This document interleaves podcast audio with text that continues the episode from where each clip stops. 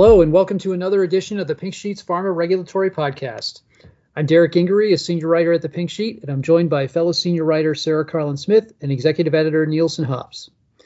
Today is December 3rd, 2021. We hope you're enjoying the holiday season as we review developments in the upcoming Food and Drug Administration leadership change, the coronavirus pandemic, and drug pricing. First up is acting FDA Commissioner Janet Woodcock. Now that Robert Califf has been nominated, we know that Dr. Woodcock's, Woodcock's days at the helm are numbered. Sarah, you wrote a really interesting piece looking at her and maybe complicated legacy is the best way to put it. I mean, I, I, I mean, her. I think, um, you know, she's been at FDA for a long time, and whenever you've been, I think, in at a place for a long time and held a lot of power, um, particularly in a um, field as you know complicated and you know complex as FDA, you're going to have people that um, disagree with you, and that is very much the case with um, Woodcock. You see, you tend to get people that are like really huge fans of her and her work, and then there are some very very loud critics um, as well that feel like she's really um, changed the drug approval kind of standards and what's get um, approved um, for for the worst. But I mean, I think that um, he, stepping back from that, um, the piece tries to look at kind of, regardless of whether you think, she, you know, she she has made a positive or negative impact, she's really been able to bring a lot of change to the FDA, including a lot of change that's probably lesser known and less slightly less controversial, I would think, um, in terms of you know how the FDA is structured and and I'm talking actually largely about the Center for Drug Evaluation and Research here. I should caveat since that's kind of where she spent most of her time and had most of her kind of leadership capability.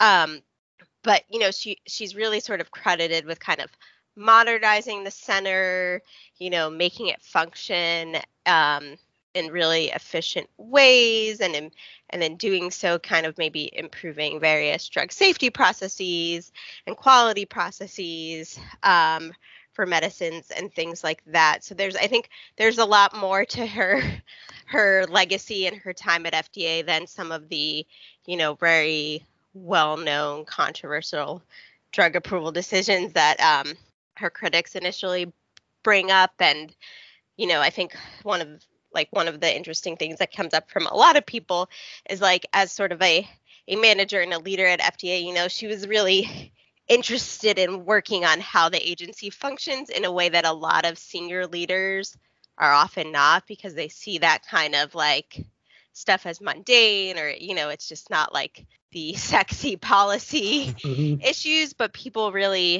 um i think appreciate what she's been able to do at FDA in that regard and really creating an organization that, you know, I think her her stamp on it will kind of live on because of her investment in those unique areas. But yeah, I mean the piece is um it's it's a deep dive. so you really get a sense of kind of her accomplishments over the years, you know, what why she has, you know, um been the source of controversy, you, you also get a sense again of I think why the CDER, in particular the CDER director position, um, comes with so much power and influence at the FDA, um, which I think is important to think about. Um, so, yeah, that's some of the highlights.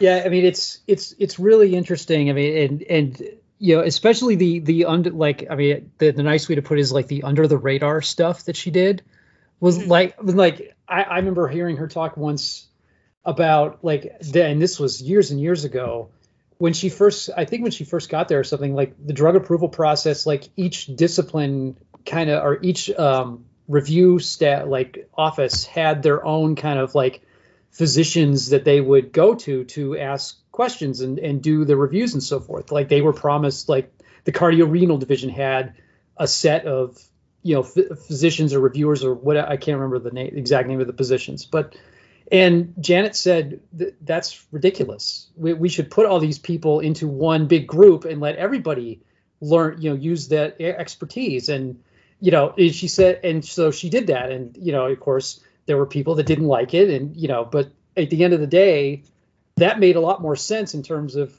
creating efficiency, you know, in the drug approval process. I mean, she spearheaded the Office of Pharmaceutical Quality, which took a lot of stuff out of the Office of Generic that had been in the Office of um, Generic Drugs and put it in its own, you know, place and and gave them, you know, and get and and uh, you know, kind of gave them some more some more power and so forth. So I mean, I think she even elevated the Office of Generic Drugs. Um, I think right. in into a to a super office um, as CDER in CDER too, which is a which is a big deal for the generic drug industry. I mean, it, it's it's it's really these under the radar. I think a lot of these under the radar things that she really doesn't get appreciated enough for doing, as in you know how you see kind of the modern the way CDER operates today. Yeah, I mean, I think uh, uh, a lot of us uh, tend to see of kind of uh, you know review efficiencies as a function of uh, PDUFA, but I, I don't think uh, we appreciate enough, or of kind of perhaps on a day-to-day basis, that's sort of kind of what um, what comes across as PDUFA and through kind of uh, you know uh, deadlines and resources and all that is perhaps uh, woodcocking and uh, efficiencies that have been uh, um, that have been generated by sort of her just her kind of sense of sort of kind of how how should we organize this? How uh, you know how's the best way to uh, proceed and collaborate? And uh, um, you know she really sort of not just her kind of uh, is uh, someone who uh, you know had the the power of yes, and uh, you know critics say she was uh, you know too easy to, to uh, too quick to say yes to drugs, but this this sort of empowering of people, I think, is um, a lot of sort of what she what she brought to to CDER and, and FDA when you hear a lot of stories too about how hard Janet works, I mean, you know, day to day. Mean, even in CDER, I mean, she would tell stories where she would have like ten meetings a day, and you're just like, do you like do you do you do anything other than meet with people? Like just run from one meeting to the next? I mean, that's you know, I, I don't know. You wonder how she got stuff done. I have to say the one thing that um it didn't make it into the story, but really sort of like I mean, good for her, but kind of grates on me is that a lot of people brought up how even though you know Woodcock is you know generally seen as like super successful and obviously did um, as much as she could for her job that she also was had like has sort of like a very well balanced life that she has hobbies and she has mm-hmm. um, you know things she's really committed to outside of FDA. She would take her vacation and go hiking with her family and disconnect. And I, I don't know, as somebody who like, you know, is in a different level of you know her profession than Woodcock, you're always like, how do these really successful people find the time, you know, this kind of time and energy to do this, to be able to kind of do all that, um, which is pretty impressive. But I, I and and and at the same time, like I said, I talked to people who who did say, you know, she was very available for her staff in, in ways that maybe other people wouldn't be. And certainly a number of the former commissioners I talked to really um, praised her as somebody who was a very, you know, solid um, kind of confidant and could always kind of be counted on to help provide her advice and input on an issue and that didn't necessarily mean she wasn't a um, a yes man and she wasn't somebody that was just to say what she thought the boss wanted to hear. She was going to say what she truly felt was, you know, the best decision for the agency and based on the science and all everything else at hand. So that was, I think, kind of interesting as well and didn't particularly surprise me because I think most people, if you've seen Janet Woodcock speak or testify in Congress, you know, she is she is a pretty direct person and not somebody who's afraid to stand up for her views. But it was definitely interesting to see how much some of the former commissioners admired her for really being willing to give them her frank and you know unvarnished opinion. Well, it's uh, um, uh, certainly uh, um, a testament to her uh, her fortitude uh, doing those things, and also just her kind of uh, withstanding all the, the public criticism about um, approval decisions that she's um, she's made. you know, we had another story this week that um, has um, uh, some advice for uh, um, FDA going forward about sort of how they might, uh, um, you know, avoid some of that criticism. Uh, former official uh, Josh Sharfstein suggested that, you know, FDA perhaps sort of talk more about how they're making decisions and you know what they might decide before they actually do it. You know, he he was very sympathetic to the FDA approach. Is sort of kind of you know once they've uh, vetted all the information and sort of kind of fully assess it and sort of put it out there, and then they sort of kind of explain it sort of kind of along with the decision in sort of kind of a uh, you know a big event. But he just he was uh, arguing that sort of kind of misinformation and sort of kind of mistrust of the uh, the process, or doesn't take a break and doesn't sort of kind of uh, stay behind closed doors, and sort of kind of there's a there's a constant drumbeat of sort of anti-FDA uh, um, information, and the agency should uh, you know perhaps sort of shift how it it communicates to uh, to counter that. And uh, curious what you all thought about that potential strategy.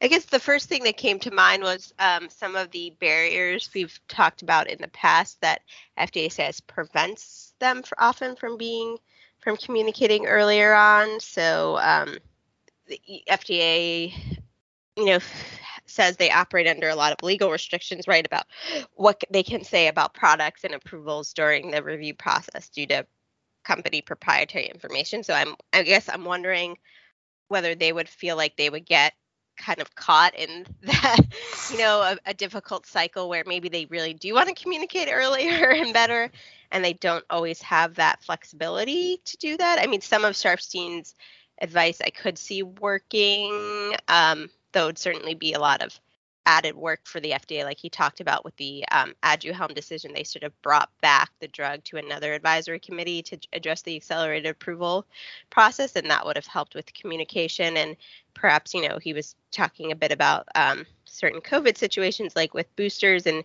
maybe there they could have um, outlined more generally the standards they were looking for, things like that. But yeah, I do just wonder how much they, in in a lot of cases where maybe it would be helpful to, to communicate earlier on and give the public more information, they're gonna FDA is gonna say like, well, we're sort of our hands are legally tied. Yeah, I mean, I guess I wonder too. Eh, I mean, you could see. I mean, I could see the FDA wanting to correct the record with and and we've talked about this on this podcast before where you know companies put out statements saying we had a meeting with the FDA and they and it went great. And the actual meeting what they were told you're going the wrong way. You need to do xyz and you know or you know or something along those lines. And that doesn't that doesn't come out until you know the complete response letter or you know the advisory committee or something else you know well down the line. And i could see you know the fda want has i mean and we've heard fda officials say this that they wish that they could correct the record when those kinds of statements are made. So i could that's one thing i could see advanced communication. The the other the other thing that i think would be interesting and i don't i don't think the fda would do this would want to do this in every case but they they've talked about like what they've talked they talk about publicly available information. So if if a company say like with the coronavirus vaccines if a company puts out clinical trial data and you know it we it's you know it, it people are reading it one way the company says this we think this we think this that or the other thing about it. What if the fda came out and said that doesn't meet our that isn't the standard we're looking for? You know you save that question you save that from having being a question at the very end of the review cycle when the advisory committee is making that argument or potentially and you have to say yes or no or it, it all goes the other way and everyone gets excited about the vaccine being approved and then you have to say well it didn't meet our standard and tell them no. I mean i i don't i don't know. Maybe maybe you can't maybe you can't do that legally but i would think that maybe some of those discussions would maybe could maybe help people understand earlier on in the process where where things are. Maybe I mean it wouldn't. I don't know how how well it would deal with the misinformation aspects of it, but yeah, I mean I think the agency is in this dilemma where sort of it uh, um, it has good intentions and uh, values good science, and I'm not sure that uh, that's going to carry the, the the day in uh, any kind of debate it finds itself in. Uh, um, just for given the uh, um, the the you know the uh, forces that it finds itself against, uh, um, and that they sort of perhaps do not have as uh, honorable intentions as the um, as the agency does. I mean, we, we would certainly like to see uh, more advisory committees, and the uh, the number of advisory committees that the uh, um, agency has convened for drugs sort of kind of has sort of declined over the years. you know, part of that is just you know resources and you know need for speed and efficiency, and um, who's to say if there were sort of more meetings like that, it would sort of kind of result in a um, a more uh, uh, uh, more appreciation of the agency from uh, um, from the general public. Uh, you know, they they've they've made a big effort to do that on uh, um, vaccines. they have not you know quite eliminated all vaccine hesitancy by having those sort of kind of those uh, day-long meetings of uh, um, of advisors uh, talking uh, um, talking in that detailed language that uh, sort of we sink our teeth into, but, but perhaps is not as um, appreciated or interesting to um, everybody else. But um, you know, I think it's I think it's more than just opening up the books that sort of kind of FDA needs to do. There sort of kind of has to be um, you know people whose uh, specialty is uh, translating through kind of what they're doing to uh, to the general public in a way that uh, um, you know is sort of charismatic and uh, and convincing, and that's uh, um, that's a hard um, a hard lift. Um, even if you're checking all the boxes that um, Josh Sharfstein thinks they that they should check, whether or not they could for legal reasons anyway, it's a, it's a dilemma for the the agency. Yeah, I think one of the comments that that Dr. Sharfstein made in that interview was that you know, like the FDA thinks that it can explain something once and then they're done. But the misinformation people, exp- you know, spin their lies constantly and over and overwhelm anything that the FDA says one time within an hour. So, you know, can you combat that? I, mean, I I don't know. The FDA has social media people. I don't know if they could you know create bots that overwhelm the overwhelm the other bots that are misinforming people I, yeah it, it's you know I, I, don't know you know you, you're never going to convince everybody but yeah i mean i don't know how you uh, these are for these are questions for people that are a lot more versed in social media and, uh, and these other issues that we're dealing with right now than me Right. And then there, I mean, depending on the population you're communicating to, there are certain populations that just may not see FDA as like the trusted source, regardless so regardless of how good they are. So, I mean, particularly with vaccine information, you know, there's been a lot studied in that, and who is best to kind of help somebody who's not a, you know, who is skeptical. So, you know, you you could get into a situation where FDA is doing a lot and it's not making a difference just again because the messenger is just not perceived as, you know, a trusted one by the people that they're trying to reach. Yeah, that's a, a great point, uh, Sarah. That's kind of it must be uh, frustrating to uh, you know a bunch of uh, um, uh, you know sort of uh, doctors and um, medical experts. that That's kind of the uh, the folks in uh, um, the white lab coats are probably uh, perhaps not the most convincing to the people that need to need to be uh, further convinced and uh, um, through how to sort of kind of in, engage and motivate those that sort of could could convince those folks is a um, is a different challenge than just of kind of just you know sort kind of putting out sort of what what you do in um, you know more soundbitey um, dribs and drabs like um, like Derek was was saying. So it's a it's a broader challenge than than that. It you know it's something that you know I, there'll be a lot of kind of postmortems written trying to figure out what we learned from uh, you know how we can do better with that going forward. But uh, yeah, it's uh, I don't think anyone's figured out the answer to that problem yet. But while we're still on the uh, the FDA uh, leadership front, we also had some more updates on the nomination of Robert Califf to be uh, to be the next uh, permanent commissioner. Uh, this week, he was scheduled to meet with Senator Patty Murray, the chair of the uh, Health, Education, Labor, and Pensions Committee, which is handling the nomination. And his financial financial disclosure forms also were made available, uh, which showed a, a different state of affairs than when he was heading into his first term as commissioner a few years ago. Uh, along with his $2.7 million salary and bonus from his job at Verily, Califf also sits on several corporate boards. Many of them give him stock options that he estimated were worth 3.3 million to 12.9 million dollars. Of course, if he's confirmed, he'll give up the board seats and he'll divest and forfeit uh, some of the stock options. And there's uh, there's plans to deal with all that stuff at this point. But um, you know, industry ties were always going to be an issue with his confirmation. They came up pretty much as soon as his name was floated. Um, although a lot of the, a lot of times these are settled before they really get to the confirmation hearing stage. But I mean, do you all think that this that this disclosure reveals anything that could create any more problems for him? Certainly, uh, you know, creates lots of ammunition for uh, um, opponents. I don't see it really for changing the dynamic. It's not like uh, um, you know he uh, people didn't know that he sort of had a lot of uh, um, industry connections and uh, um, you know sort of um, stuff to untangle before he becomes commissioner. So um, to the extent that it's sort of kind of you know, makes for good uh, sound bites, as we were saying, for uh, people that are going to want to uh, question his um, his, his his selection. Um, it gives them that, but um, you know, I think um, in terms of sort of kind of what's um, what might hold him up, I think sort of kind of just sort of kind of you know general political dynamics, like we've mentioned before. If um, you know, there's some you know reason that opponents can sort of kind of rally around something that sort of kind of you know brings a lot of animated opposition, be it somehow sort of tying him to uh, vaccine mandates or uh, you know something like that that sort of of could sort of kind of uh, threaten to sink him. I, you know, it doesn't seem like that's sort of happening right now, but uh, you know, the longer that uh, um, this goes on, the more uh, risk of that there might um, there might be. So um, you know, to the extent that it's kind of is just another sort of kind of chink in the um, the armor, it's um, something to watch out, watch for.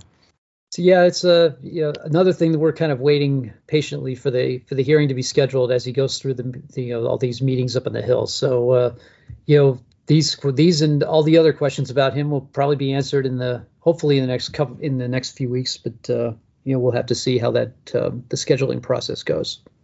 Yeah, it seems like um, there's been some reports that because of sort of the timing of him submitting all the, this sort of documentation and so forth to the Senate and various other, you know, information needed for his confirmation that people are now predicting he likely wouldn't get confirmed till until sometime in the new year. So. Yeah, I'm thinking it, it just get it the, the the the holiday season in general is going to make it difficult to get all that stuff done, especially with everything else that has the Senate has to do in the next few weeks. I mean, they they they just barely avoided a shutdown today or last night. They still have you know they still have a lot of Biden's agenda to do, President Biden's agenda to do, and um, you know as well as uh, I think the National Defense Authorization Act has to be has to be uh, passed here pretty soon. So there's a lot of stuff on the the Senate's plate, and you know they they might be happy to kind of let this slide into the you know for another few weeks. Also this also this week we saw the FDA's antimicrobial drugs advisory committee vote somewhat closely in favor of Merck's proposed oral COVID treatment Molnupiravir. Molnupiravir. I actually said that right.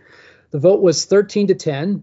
Uh, that benefits outweighed risks when used for mild to moderate COVID-19 in adults. I think most people believe that an EUA is coming for this drug, despite the questions that the committee raised about conflicting efficacy and safety data in the studies.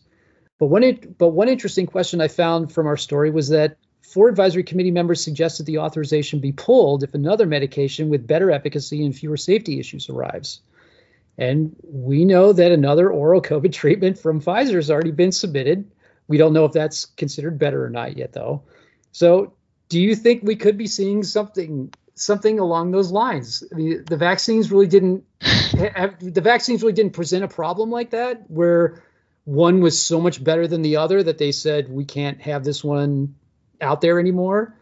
I mean, the only EUA I can recall for a treatment, I mean, that was pulled was eight was hydroxychloroquine, but that was done for different reasons. So, uh, I mean, I, I this just I this seems like an awkward decision for the FDA to have to make, but you wonder if they're interested in making it. I mean, I, it does seem like right now people's expectation. I mean, we need to see more data on Pfizer's antiviral, but the expectation is that it will have a better efficacy and safety profile. Um, however, um, I, I, know the U.S. government has sort of increased the amount of um, both those products it said it has purchased and will have, but I think both companies are having, you know, a bit of a ramp up in manufacturing and so forth. So I think partially one reason FDA may not dis- revoke the EUA is going to be just based on you know making sure there's enough supply out there, and that's one reason they I think they've used in the past to keep you know various um, emergency use authorizations on the market even when they've gotten like products approved to treat COVID, like say um, remdesivir's Veklury. Um, and um, I mean, we we haven't really seen like you said, FDA's like rush to really revoke things, even when it's much more clear there's very little um, benefit for them. Mm-hmm. So you know, c- convalescent plasma still has a it's a much more narrow EUA, but it's still um, ha- has an authorization.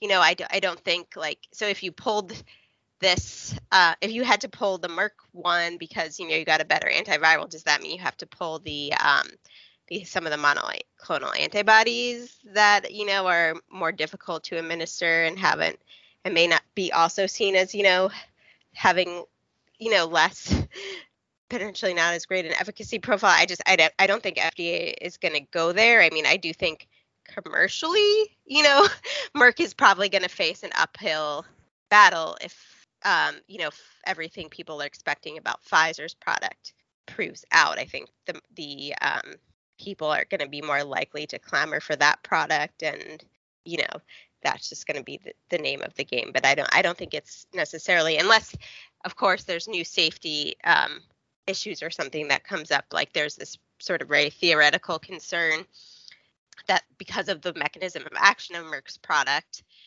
you know, it could it maybe could in- increase the development of um, variants of COVID that we don't want. Which, if anything like that ended up being proven out, I think that would be a major problem for the company. But that again, right now, that's pretty theoretical.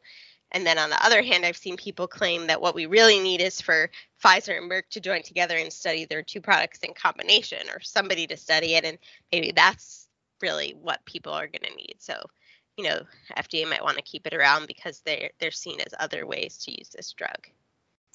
Yeah, that's certainly a, a, a tantalizing uh, idea. Um, uh, you know, Sarah, you saw with uh, um, HIV uh, treatments, it was really sort of the, the combinations, uh, in addition to sort of kind of the development of protease inhibitors, that sort of kind of let uh, um, you know sort of let people get a handle on it as a uh, as a treatment, and the, you know the Pfizer product is a uh, is a protease inhibitor, so uh, um, you know that um, that step seems incredibly promising as a, as, a, as, an, as an idea.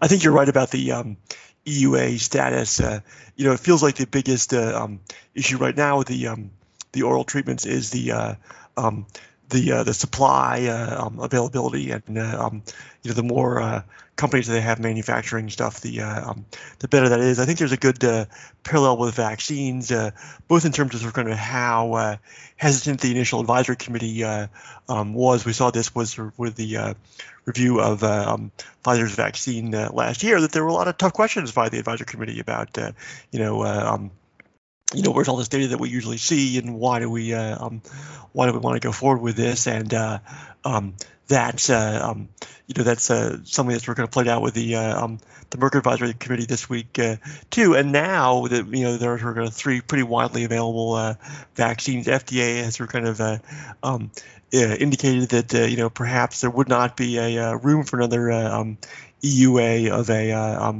of a vaccine, uh, you know, given that there are uh, um, so many uh, um, readily available and um, safe and effective um, vaccines. So we could sort of kind of see ourselves, you know, this time next year in a situation in which uh, um, you know COVID pills don't uh, get the same uh, um, level of regulatory flexibility that the the first two are um, experiencing right now.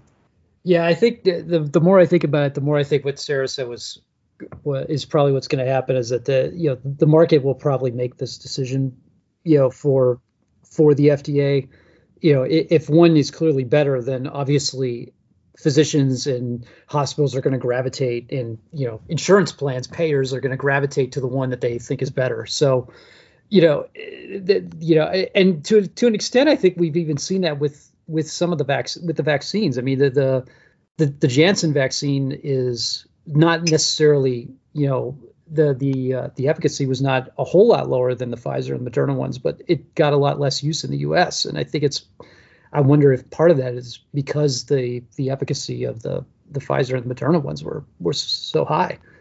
Right, and and then all the attention that um, got paid earlier on to the um, the safety um, yeah. issues mm-hmm. with Janssen and the pause there. Um, um, didn't seem to help it, and certainly they seem they've never seemed to be able to sort of overcome that in the way that you know Pfizer and Moderna have with the um, myocarditis risk. Mm-hmm. Finally, we're going to take a look at uh, Supreme Court developments. No, we're not going to get into the case attempting to overturn Roe versus Wade, which garnered all the media attention. We're going to look at a 30 November oral arguments uh, oral argument in the American Hospital Association case challenging a payment cut for drugs purchased in the 340B program.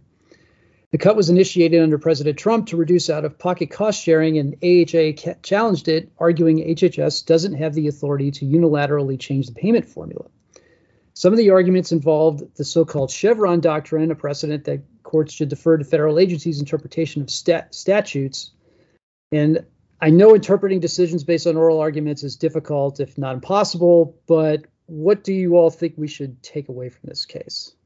You know, I thought it was really interesting. Uh, Mike McCaughan did some good coverage of the case for the pink sheet. And I mean, his, you're right that, you know, you always have to be careful reading the tea leaves from oral arguments, but um, his coverage didn't seem didn't leave me too much doubt that the court seems likely to rule in favor of the hospitals and that most almost all of the justices seem to think that HHS was kind of misinterpreting or going beyond their authority here and sort of how they use the Medicare statute to to tinker with 340B.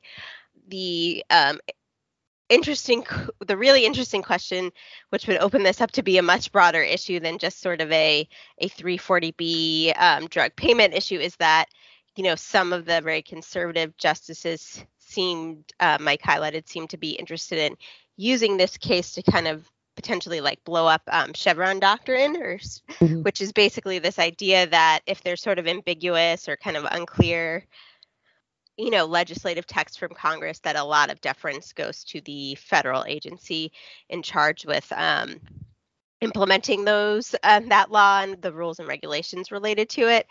And i, I think if um, if there was a, any major change to that sort of authority for various government agencies i mean that would have huge impacts, you know, in HHS and FDA and beyond. So, uh, so that may be the key thing to watch as this um, opinion gets decided. Um, obviously, you know, 340B has and um, sort of tensions around reimbursement and how much, you know, profit hospitals maybe sort of be making on these drugs and what they're doing with the money has been a big issue um, for pharma over the years. Um, they have some other legal cases in the pipeline. I, I, I think like this one is maybe not as important to them financially as some of the other 340B cases coming on, but um, so I'm not sure if they would perceive this as a huge loss if you know the hospitals win here, but um, yeah, any big change to Chevron deference um, that results because of this case would seem quite stunning. And it was funny because, you know, Mike's article talks about how AH, AHA is saying they don't think you need, they basically said, like, we don't think you need to tinker with that to give us a win here. Um, so it clearly seems like there's an opening, and I think some of the justices agreed to like do a narrow decision here. And then there, you know, there were other questions when they were asked, well, but if we had to mess up with Chevron to give you a win, should we do it? And they were like, well, yeah, we want to win. So be interesting to see what happens. The uh, um, the other sort of side of that uh, um, coin that sort of uh, um, you know it might be sort of good for uh, um, uh, pharma to sort of limit the uh, government's uh, discretion in uh, pricing power is that sort of kind of if uh, um, FDA has less discretion, that sort of might uh, complicate their lives in um, in some ways. We've already seen that uh, um, recently uh, this year with this whole question of kind of uh, you know should um, products be designated as a device or a drug, and sort of kind of um, you know um, FDA had sort of wanted to kind of sort of kind of decide um, on its own, and now they sort of really can't um, in uh, um, in that sense, obviously, sort kind of depending on your circumstances, circumstances of the sponsor, that's either good, good or bad in terms of sort of kind of how uh, how it's played out for various uh, um, products. But sort of kind of it's not just a, an unalloyed good for uh, for pharma to have a uh, um, a more constrained uh, um, FDA. So if there is some big change to uh, to Chevron, it could um, you know change um, that dynamic between both uh, you know, uh, um, uh, uh payers and for uh, um, and for uh, sponsors um, in a way that um, could really kind of upend the um, the the interactions that the agency has with with sponsors. And one of the things that um, you know I, I sort of speculated about a while ago when uh, um, Ruth Bader Ginsburg passed away is that if there really sort of is a uh, libertarian push on the uh, on the court, it doesn't seem like they're that that's kind of quite where they're they're going right now. But uh, you could see a circumstance in which, or which uh, um, of kind of FDA uh, um, approval authority is sort of going to undermine to an extent that sort of it doesn't really sort of kind of uh, function as sort of the gatekeeper it does. Uh, um, it does now, and that would really sort of kind of um, change uh, pharma's business model. They would have to sort of kind of not uh, so much rely on getting things through FDA, but convincing payers that sort of kind of their uh, their products are worth the uh, um, the premium prices that they're uh, they're paying for them. Yeah, it's an interesting an interesting thought, and you know you you know you, you keep I keep thinking in my mind that they you know, that, that nobody wants to completely upset the the apple cart here, and and you know I don't know maybe it's maybe it's just me not liking change very much. I don't know. well, we started the uh, the podcast talking about how uh, uh, Janet Woodcock was unafraid to uh, to shake things up, and now we're uh, ending with the uh, Supreme Court perhaps uh, being uh, similarly bold. So uh, um, I guess that's the theme of today's today's chat. Yeah, exactly. well, that's all for this week. For more, check out our website at www.thepinksheet.com. You can also find this and previous podcast episodes on iTunes, Google Play, TuneIn, SoundCloud, and Spotify by searching for Pharma Intelligence. If you're so inclined, feel free to give us a review. Thanks again for listening to the Pink Sheet Pharma Regulatory Podcast. I'm Derrick Gingery with Sarah Karlin-Smith and Matt Hobbs. Stay safe, get vaccinated, and we'll see you next time.